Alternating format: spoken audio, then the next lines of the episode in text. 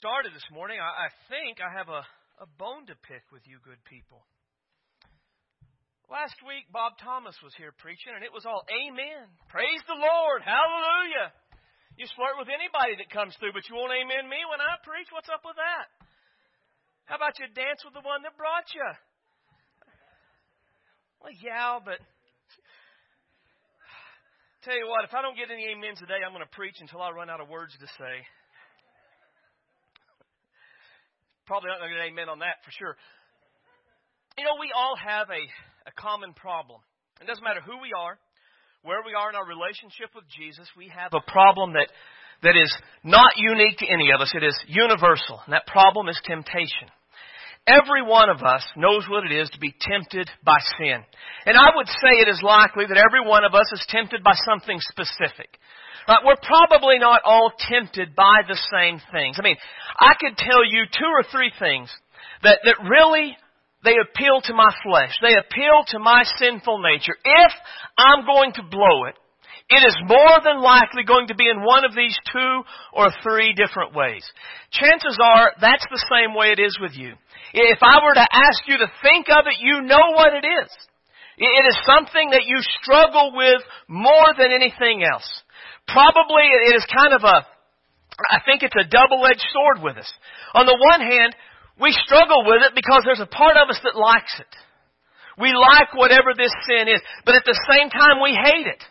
We hate that it has that appeal to us. We hate that we give in to it. We hate ourselves when we do fall into this particular temptation and sin. Now the sin will probably vary from person to person. It could be lust, it could be gossip, it could be anger, it could be any number of things unique to each and every one of us in here, but we all have that, that something that pulls us away from the Lord and into sin.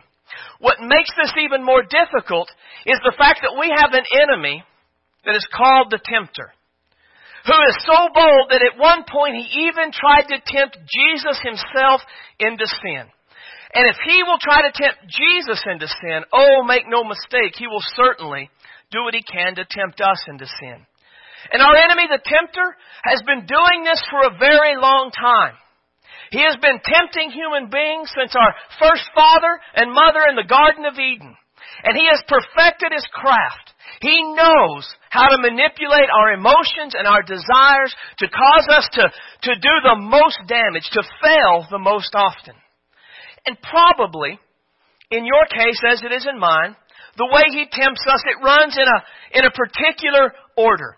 First, he brings the temptation to bear stirs our sinful nature to want it. And as we're wrestling with it, there are thoughts that say, this isn't that big of a deal.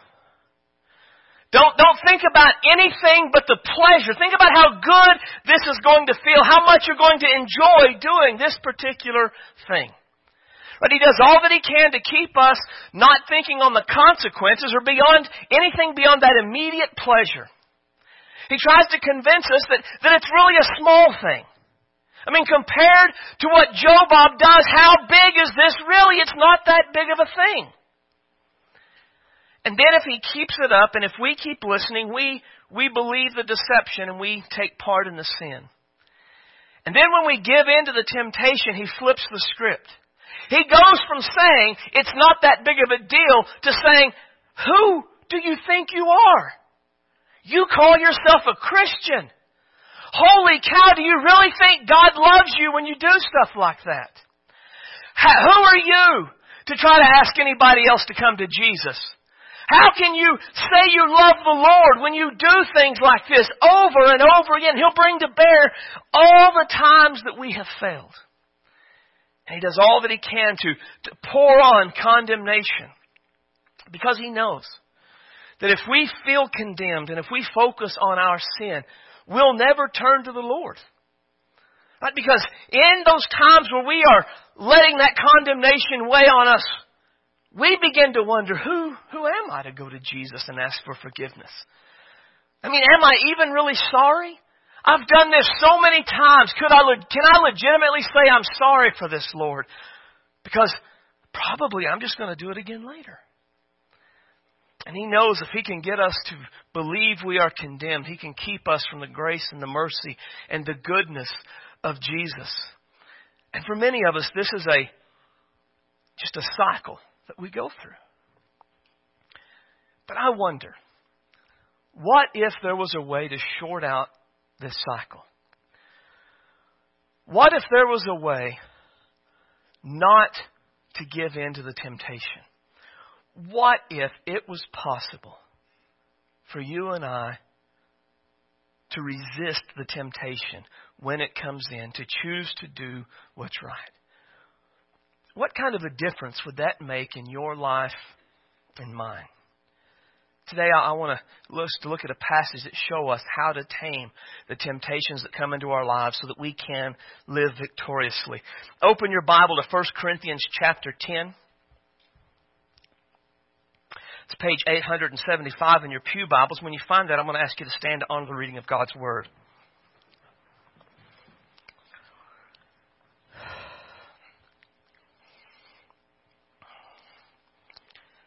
1 Corinthians 10 and 1. Moreover, brethren, I do not want you to be unaware that all our fathers were under the cloud, all passed through the sea. All were baptized into Moses in the cloud and in the sea, and ate of the same spiritual food and drank of the same spiritual rock, for they drank of that spiritual rock that followed them, and that rock was Christ. But with most of them God was not well pleased, for their bodies were scattered in the wilderness. Now these things became our examples, to the intent that we should not lust after evil things as they also lusted, and that we not become idolaters as some of them. As it is written, the people sat down to eat and to drink and rose up to play. Nor let us commit sexual immorality as some of them did, and in one day 23,000 fell. Nor let us tempt Christ as some of them also tempted and were destroyed by serpents nor complain, as some of them also complained and were destroyed by the destroyer.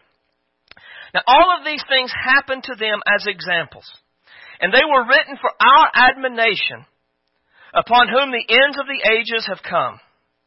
Therefore, let him who thinks he stands take heed lest he fall. No temptation has overtaken you, except such as is common to man. But God is faithful, who will not allow you to be tempted beyond what you're able but with the temptation will also make the way of escape that you may be able to bear it. The title of the message is Taming Temptation. Let's pray. Heavenly Father, we love you today. We praise you for your love and your mercy. We praise you for your grace and your goodness. Father, we, we live in a world today that appeals to our sinful nature, I guess, constantly. There's always something out there seeking to draw us away from you. Gosh, to be honest, God, there's a part of all of us that are also seeking to draw us away from you.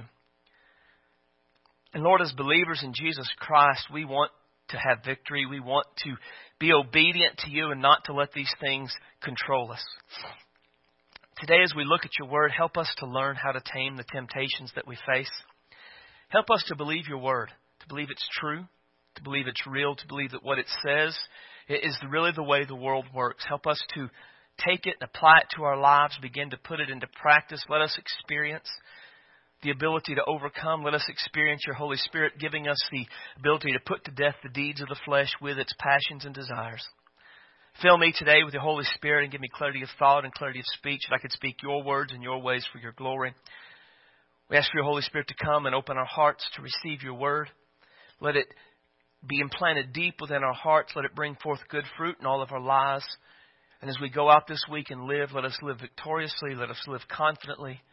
Let us live in ways that bring glory and honor to your name and for your sake. It's in Jesus' name we ask these things. Amen. You may be seated.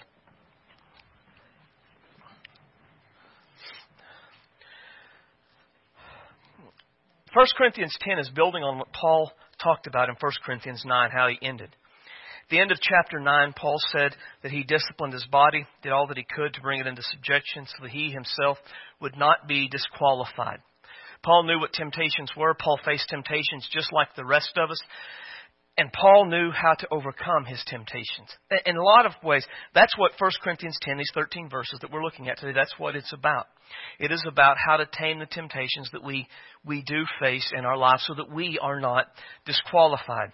And as I was studying this passage, part of what I noticed was how much Paul referenced the Scripture. Paul referenced the Old Testament. In verses 1 through 5, Paul talks about uh, things that happened during the Exodus. And, and what's the reason he told us about that? Verse 6, they were examples for us. Then in verses 7 through 10, he talked about consequences for the sins that they did during the Exodus. And then he, in verse 11, he tells us the purpose of these things. That they are examples for us. And therefore, because we see these examples, because other people have failed, we should not think more highly of ourselves than we ought, but we should take heed lest we fall and what I noticed in this is that Paul is he is using the scripture to say it is possible to overcome temptation. Scripture will teach us. Scripture will equip us to overcome the temptations that come into our life. And so the, the main thought, the central truth for today is that Scripture equips me to tame my temptations. Right? If you think about what we're told in the Bible about the Bible, it is profitable for doctrine, rebuke, correction, instruction, and righteousness, that the man of God may be thoroughly equipped, perfect to every good work. Right? The Bible equips us to do all the things that God wants us to do. And make no mistake, one of the things that God wants us to do is to live a pure life. God wants us to tame the temptations. That's why we're told things like crucify the flesh, to put to death the deeds of the flesh. These are what God wants us to do. So His Word, it will equip us to do this. Now, what do we do to allow the Holy Scripture to equip us to tame our temptation? Well, first, we have to learn from the examples in Scripture. Learn from the examples in Scripture. In verse 1 through 4, Paul references the Exodus. Don't be unaware that our fathers were under the cloud. They passed through the sea. They were baptized into Moses. They ate the same spiritual food. They drank the same spiritual water. And really what he's saying is they all experienced the blessings of God. Right? And to me, a lot of what he's saying here is he's saying they experienced God's deliverance, right? Right? Because God sent Moses who went to Egypt and he, through Moses, God worked to deliver the Israelites out of slavery and he took them out of that land. And as God led them out of Egypt and into the promised land, He provided for them. He gave them food. He gave them water. He gave them protection. They all experienced this deliverance. They all experienced this protection. They all experienced the goodness, the grace, the mercy of Almighty God in their lives. But notice what happened to most of them. Verse 5. But with most of them, God was not well pleased for their bodies were scattered in the wilderness. Now, if you take that and compare it to what Paul says in verse 27 about being disqualified, that seems to be an Old Testament version of what Paul was talking about in verse 27. They experienced the goodness of God, they experienced the deliverance of God, but because of actions they took, sin they committed, they ended up being disqualified. God was not well pleased with them, and so they died in the wilderness. Now, why are we told about that? They are examples for us to the intent that we should not lust after the things that they also lusted, that we would not make the same mistakes that they made.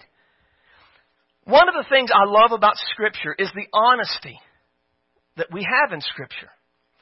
When Scripture teaches us about its heroes, they are flawed, fallen people who make mistakes.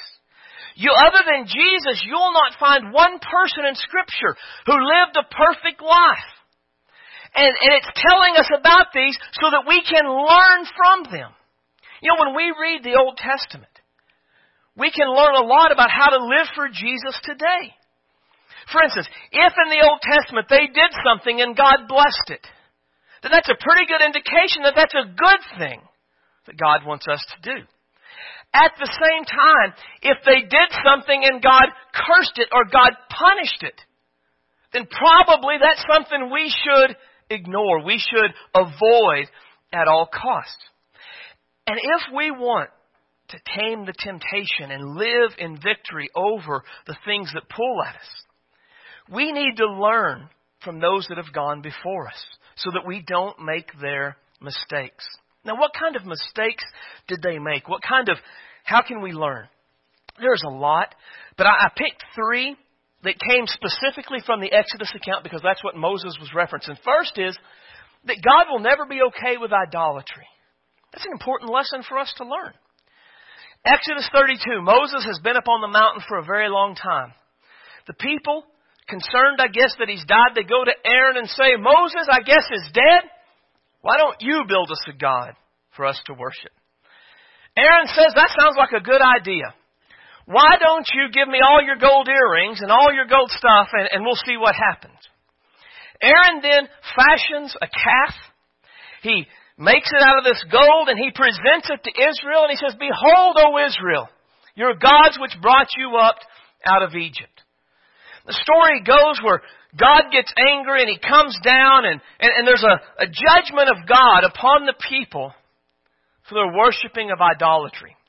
Now, what I like about that passage, and the reason I referenced it, is because it would be easy for us to say, well, I'm not building a golden calf and bowing down, so that doesn't apply to me.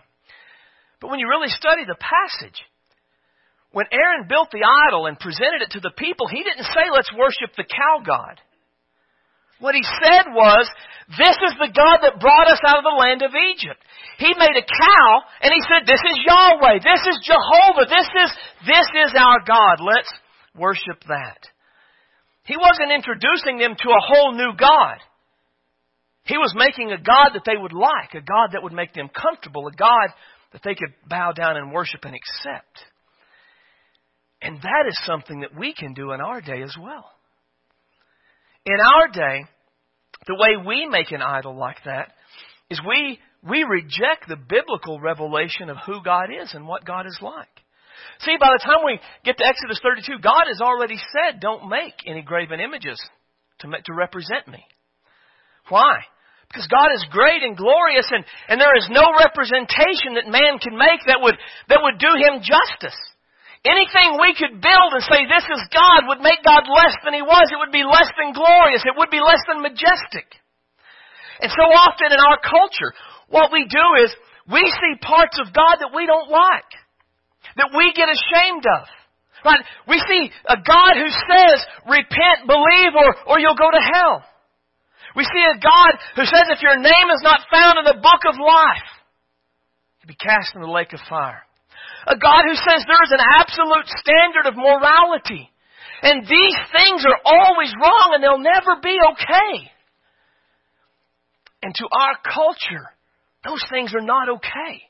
It is not okay to believe in a God who has wrath. It is not okay to believe in a God who will judge sin. It's not okay who will, to believe in a God who will say, I don't care if that does bring you pleasure. It is sin, it is wrong, and it will always keep you from me. So what do we do? We modify it. We, well, that was then. Culture in that day, they didn't understand how people in this particular lifestyle operate, and they didn't understand what it was to truly love each other and to act, to act in this way when Jesus talked about being the way, the truth, and the life, and no one come to the Father through him, he really didn't understand that there were all that there was all these other religions that would help people be good moral people. And anytime we do that, it's idolatry. We make God less than He is when we reject the biblical revelation of Him. God has told us who He is. God has told us what He's like. And we, we have two choices. We can accept God as He is or we can reject Him outright. Those are the only choices we have. And make no mistake, when we alter the God of the Bible to fit our needs or our desires or to make us more comfortable, we have done nothing but reject God outright. God will never, never be okay with idolatry of any sort. That's a lesson to learn. A second lesson is that ignoring God's Word is deadly. Leviticus 10 tells us an interesting story about the sons of Aaron. And one day they go in to light the fire to burn incense to the Lord, but the Bible says they, they make a strange fire. They take an incense that wasn't the one God had commanded, and they burned that before the Lord. Does anybody remember what God did when they burned the strange fire? He killed them. He killed them dead. And he told Aaron and Moses they were not to mourn. Why did God kill them? He killed them, he said, because they didn't reverence his word as they should. You see, they didn't make a mistake. It wasn't like there were 14 types of incense and they said, gosh, I'm not sure which one we're supposed to take. I guess I'll take this one. And God was like, wrong answer, you're dead.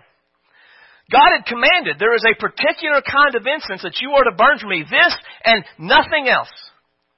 So it wasn't that they made a, an innocent mistake. They knew exactly what God had said, and they said, I think this would work better.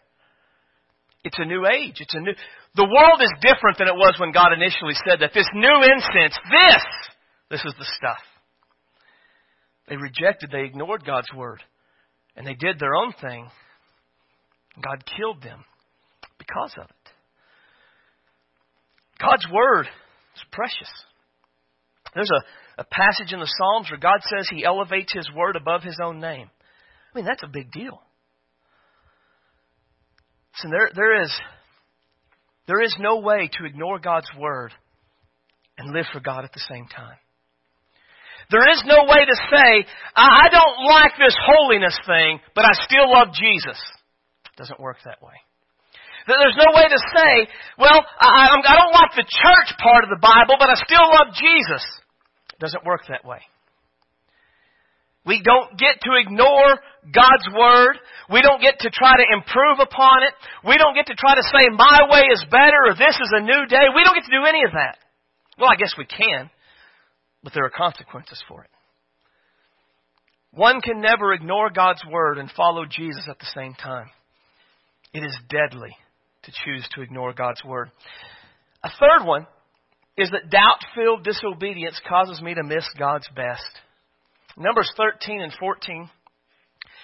The Israelites come to the edge of the promised land, and Moses sends out spies to go and to check the land.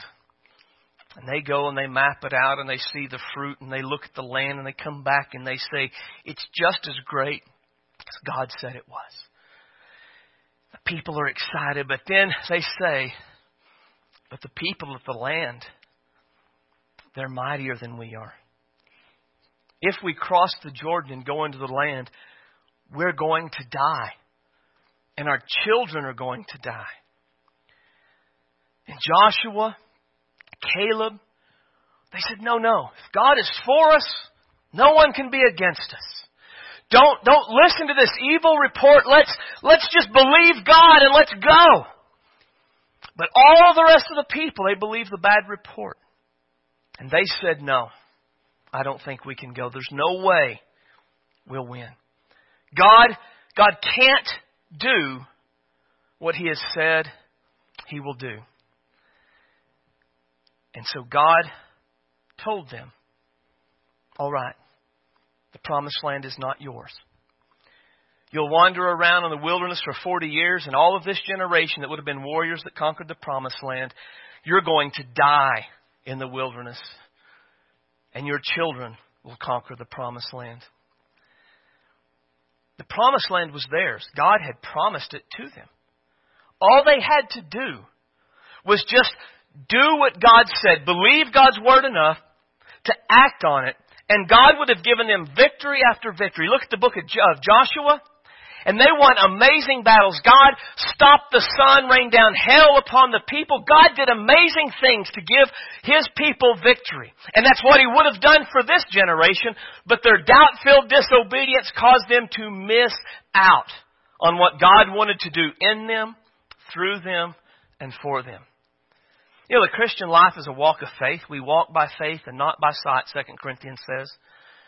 And that means at times we're going to be afraid. And that means at times it won't make sense. And that means at times it's going to be beyond our abilities. We're going to think there's no way I can. And we'll have a critical decision to make at that point. To believe God and obey God or to let our doubts cause us to disobey. And every single time we let our doubts cause us to disobey God, we miss out on God's best.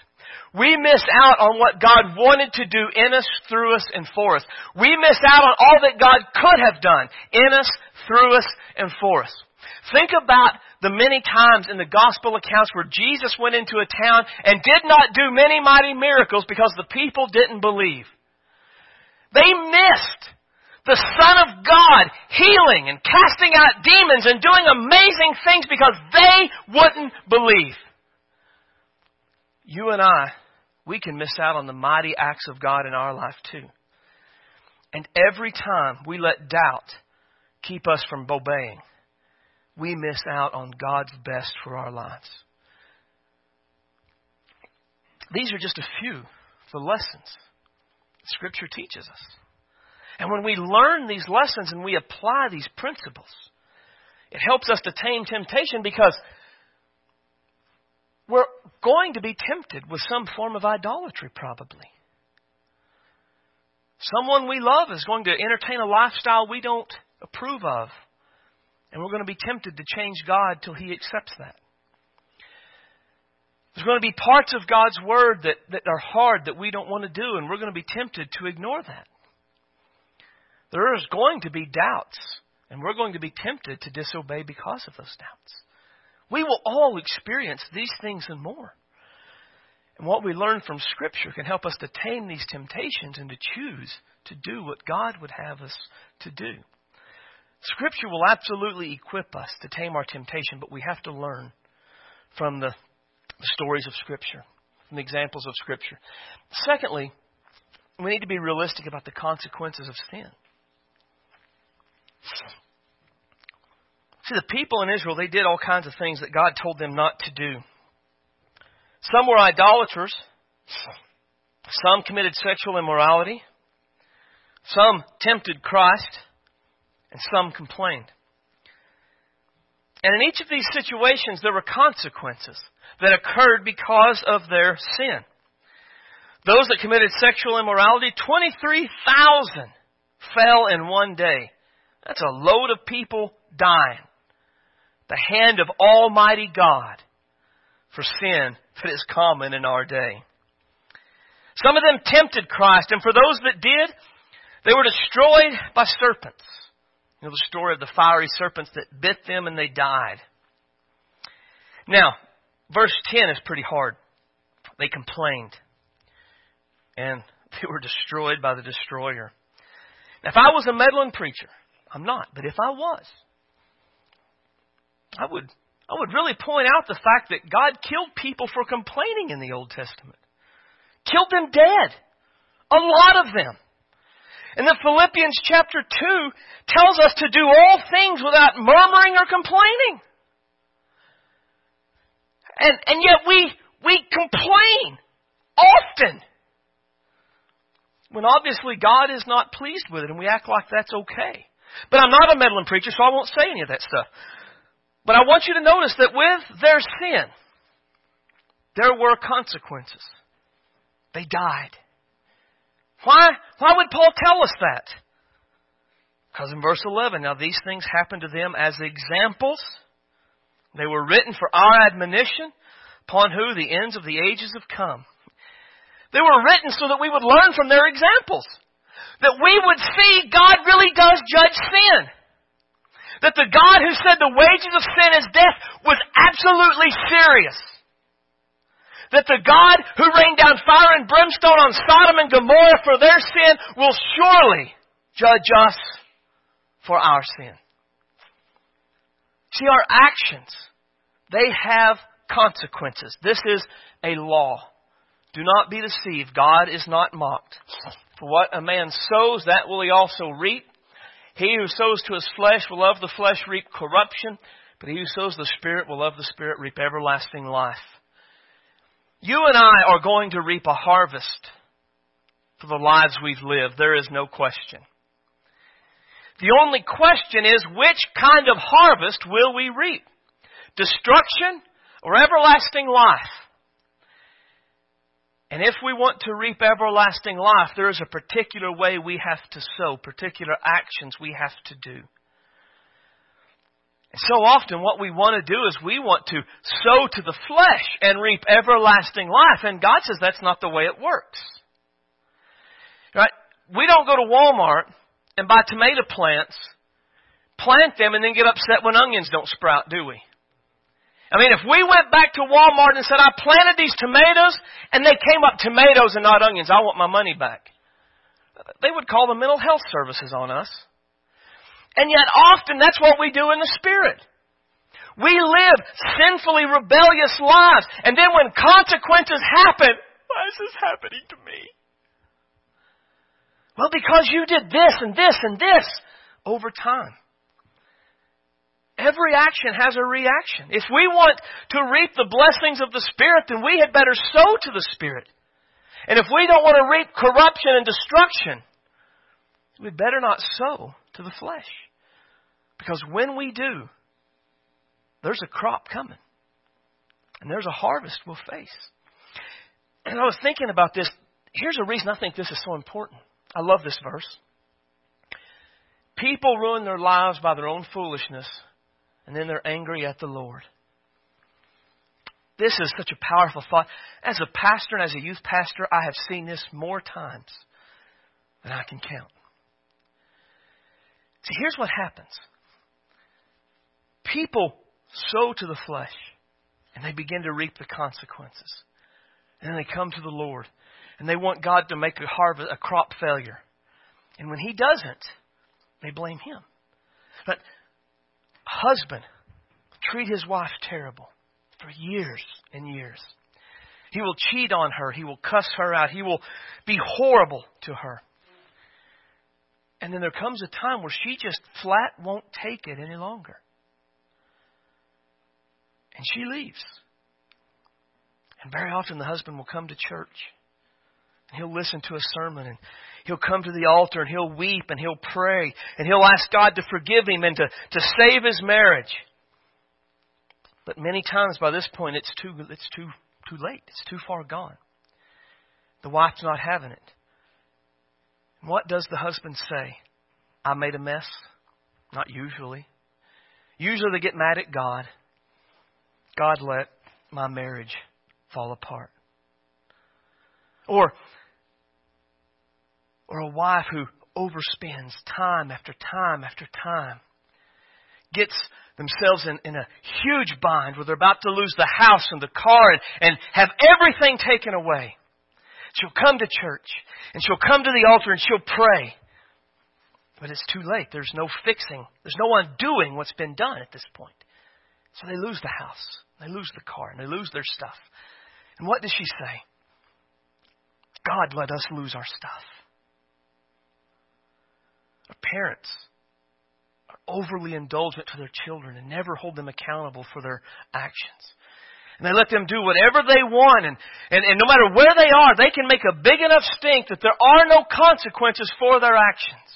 And the kids grow up, and they act like that as adults, and they get into big trouble. The parents come to the altar and they pray, God, save my child. Pull them out of this. Get them out of these consequences. But it's not happening this time. And what do they say? God let bad things happen to my child. In every situation, people are reaping consequences for actions that they've taken. And then through their own foolishness, have destroyed their lives, and now they're angry at God. Actions have consequences. You and I are not going to be the exception to that. We will all reap a harvest. It's just a matter of what will we reap. We reap what we sow. That is a, a law from God that is without exception. When our temptations come, we need to be honest with ourselves about the consequences of these actions. There is a harvest coming.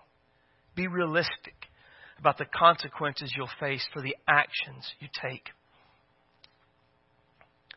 Thirdly, stay humble. Right, scripture will equip us to tame our temptation, but we have to be realistic about the consequences. Thirdly, we have to stay humble. I like what Paul says in verse 12. Therefore, therefore, no. Therefore, let him who thinks he stands take heed lest he fall. You know what he's saying? the Corinthians, he said, you're looking at all the things the Israelites did. They worshipped idols. They gave into sexual immorality. They, they complained. They tempted Christ. And you're saying, there's no way I would do that.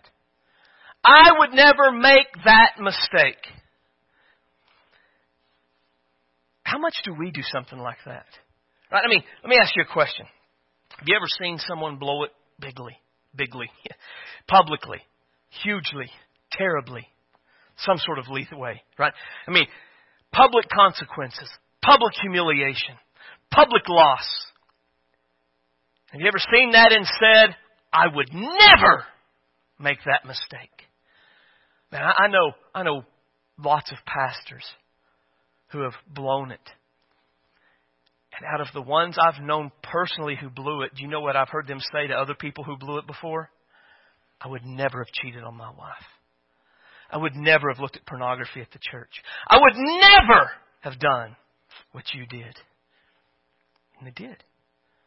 But it's not just pastors or public folks that are eh, um, that are on TV. We know regular people that have blown it.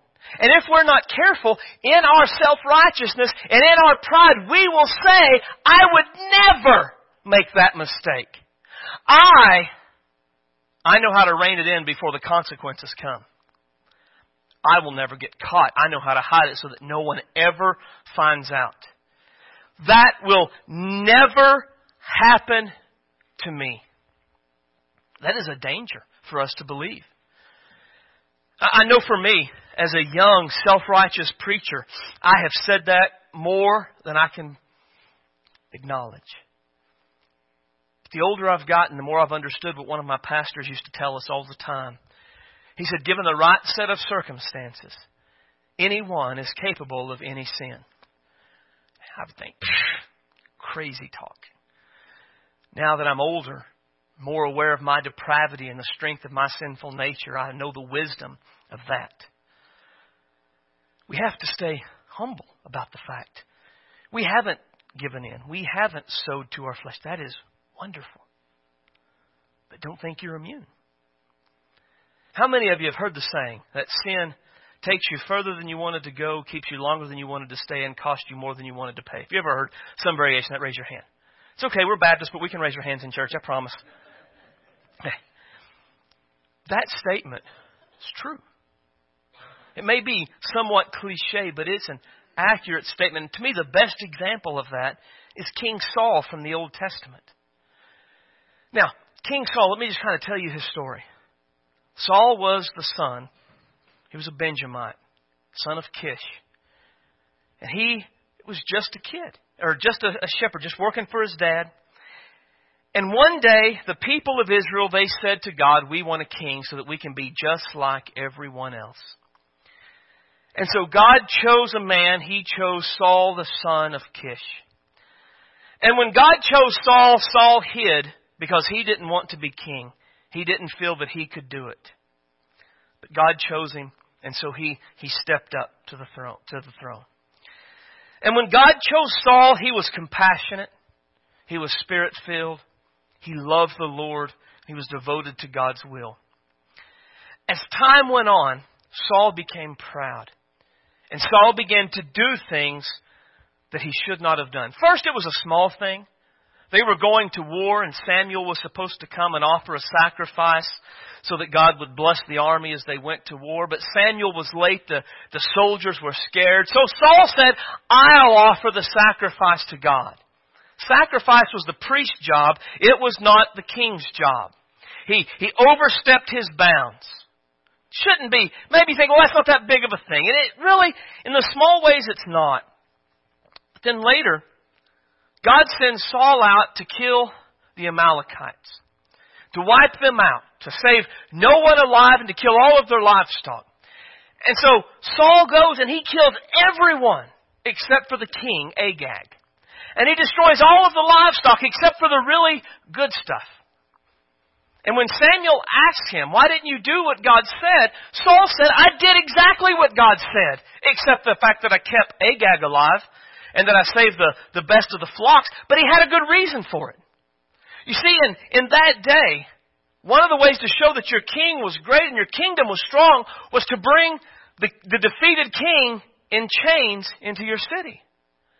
He was just going to show that the God of, of Saul, the God of Israel, was greater than the God of the Amalekites by bringing that king in and then executing him. And he was going to sacrifice. He wasn't going to keep any of the flocks for himself. He was going to sacrifice them to God as an offering to Almighty God. He obeyed up to the point that it made good sense to him. But God called that disobedience that was like witchcraft and idolatry. And he said that Saul would not have an enduring kingdom, that he would take the throne from him and give that throne to a man after his own heart. The person that God chose to take Saul's place was young David. And eventually Saul figured out who it was, and Saul hated him. And Saul tried to murder him. And when he couldn't murder him in his room, he hunted him down all over the kingdom. And his hatred for David was such that at one point he got all of the priests of God and their families because they had helped David. And he had them all executed men, women, and children. He had them all murdered.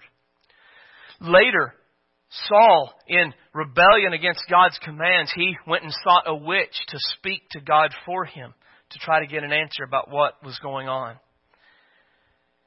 Now, where Saul ended and where Saul started, there was a great gulf fixed. They were nowhere near the same man. And I would imagine if you were to have said to Saul, when he was first made king, before you die, you will kill all the priests of God. You will try to murder an innocent man. You will inquire of a witch. And your, con- and your actions will be such that God will kill you and your sons. And no one will take the throne after you. Saul would have said, No way. There's no way I'll do all those things you're saying.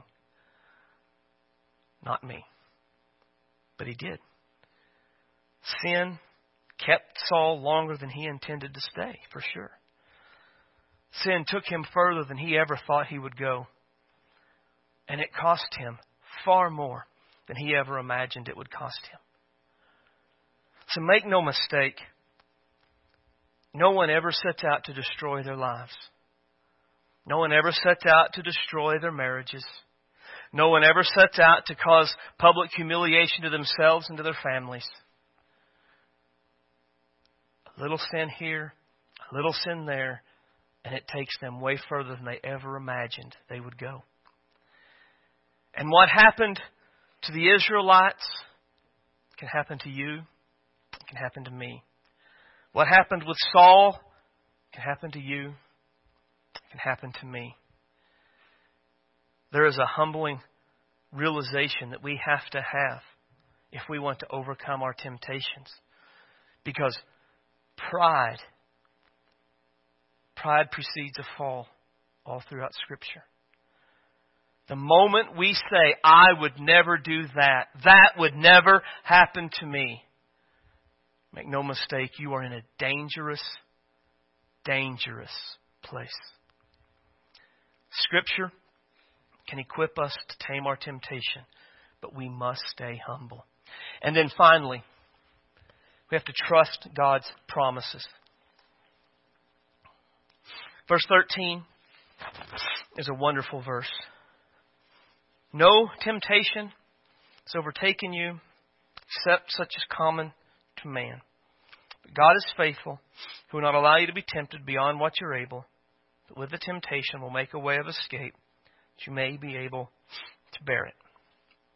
I love this verse, and I think I could say I maybe I hate this verse if that's if you can say you hate a Bible verse and still go to heaven. And here's why I love it because what a great promise we find in this passage. We'll talk about there's three promises that this gives us, but at the same time, no temptation has taken me but such as common to man. God is faithful, will not allow me to be tempted what I can bear, but will always always make a way of escape. It means it's always my fault when I sin. I can't ever, as a believer, I can't ever blame anyone or anything else for any action I take. My outburst of wrath, it doesn't matter what people did to make me angry. My lust, it doesn't matter what anyone was wearing or what was on the TV. My gossip, it doesn't matter what I knew or what I found out. My judgmental attitude, it doesn't matter how I was raised. My every sin is always my fault. Your every sin is always your fault. And for a blame generation, that is tough. But this passage, it gives us three wonderful promises to help us. And we, we have to trust these. We have to believe that these are real and this is really the way God works. The first one, everyone is tempted just like I am. Someone is struggling under sin and they're being defeated by sin, one of the first things they'll say is, You just don't understand. You don't feel it the way I feel it. Listen, we are all tempted the same. Not, not in the same ways and not by the same sins, but we all have a sinful nature. We all have an enemy. We all suffer from the world, the flesh, and the devil. And, and I want to look at this not just from the perspective that, that I'm that I'm not unique. But here's what I want you to get more than anything. You're not alone. You're not alone when we struggle with sin, we think we're the only one because when we come here, we don't talk about that, do we? None of us have a relationship with other believers where we're honest and open about our struggles and our failures, do we? I don't. I don't. And I'm betting you don't either. And so what does that leave us? We come to church and we sit and we look at everybody and we think, Red's like nearly perfect. Scott, look at him singing. Anybody could sing that good? They must just be like so close to Jesus. Right? And, and on and on, and everybody in here, they're just perfect. I'm the only one. If I were to tell people how I struggle and what I failed, they would hate me. They would tell me I'm not a Christian. I would be kicked out, judged. And sadly, in some places, that might be true. But understand, you're not alone. The devil wants you to think you're alone. He wants you to think you're the only one. Because he's a roaring lion seeking someone to devour. And if you grew up watching nature shows, what does the lion do to the antelope that he wants to kill? Separates it from the herd. When you think you're the only one, you'll get separated from the herd. Make no mistake, Satan will get you then. Everyone in this room is tempted like you are. Everyone struggles like you do. Everyone tries. Everyone falls. Everyone repents. Everyone moves forward. You are not alone in this struggle. Second truth is that God is for me during my temptations. Have you ever struggled under temptation and thought that God was angry with you because you still were tempted this way? Surely Surely I should be better than this. Surely I'm far enough along that I wouldn't be tempted by this. God must just look down and go, Stacy, you're such a, a failure. And yet Paul says, but God is faithful, who will not allow you to be tempted beyond what you're able. God is for you during your temptation. Listen, as a believer in Jesus Christ, God is on your side. As a believer in Jesus Christ, Jesus is your advocate with the Father. As a believer in Jesus Christ, the Spirit of God lives within you and is always trying to help you to overcome. God is for you during your temptation. He is not against you. He is not angry. He is not looking at you as a failure. He is actively involved in that time. Again, Satan wants you to think that God is angry. Satan wants you to think that God has given up. Satan wants you to think that God thinks you're a failure. None of that's true. In the midst of your temptation, even in the midst of failing your temptation, Gosh, I'll go so far as to say, even when you're reaping the consequences for your sin, God is for you in that time because of your repentance, your faith, and your relationship with Jesus Christ. And then the final truth there is always a way out. God is faithful. He will not allow you to be tempted beyond what you're able, but with every temptation will make a way of escape that you may be able to bear it. There is always a way to say no. There is always a way out. You can always stop talking. You can always shut the computer down. You can always get up and walk away. You can always hold it in. You can always go to your closet and pray. You can always ask another believer to help you. You can always find a way out of temptation. Every single temptation you face, no matter how strong or overwhelming it seems, there is a God given way out. But you have to look for it. Might have to pray for it. You have to want it. Uh, which in my life, I'm going to be honest, when I fail, it's not because I don't see the way out. But I want this immediate pleasure. I, I want to do what this is. And so I don't take it. I need to look. I need to pray. And then when I see that way, I, I need to take it. There is always a way out. Satan, again, Satan wants you to think you're helpless. He wants you to think you're powerless to overcome your sinful nature. He wants you to think that you have no choice but to give in to the temptations that come into your life. But the honest truth is, there is always a way out. God is greater than your temptations. The Spirit of God within you is greater than your flesh. There is always a way if we will look for it. Listen, believer, understand. You are not helpless and powerless in your battle against the world, the flesh, and the devil. Most of my life, I understood that as believers we were poor, pitiful, and powerless in our struggle against temptation. We were just struggling to persevere, trying to overcome, hoping to make it through. And then I started reading the Bible for myself, and I find passages like, You have no obligation to do what your sinful nature wants you to do. God is faithful. With every temptation, we'll make a way out. Those who are dead to sin, how shall we live in it any longer? The Spirit lusts against the flesh, and the Spirit is trying to lead us away. I mean, you think about all that the Bible says that is for us. God the Father is always at work for us. Jesus is our advocate, is always for us. The Spirit of God is within us, always for us. The cross of Christ has destroyed our, slave, our enslavement to the sinful nature. We are not losers trying to win.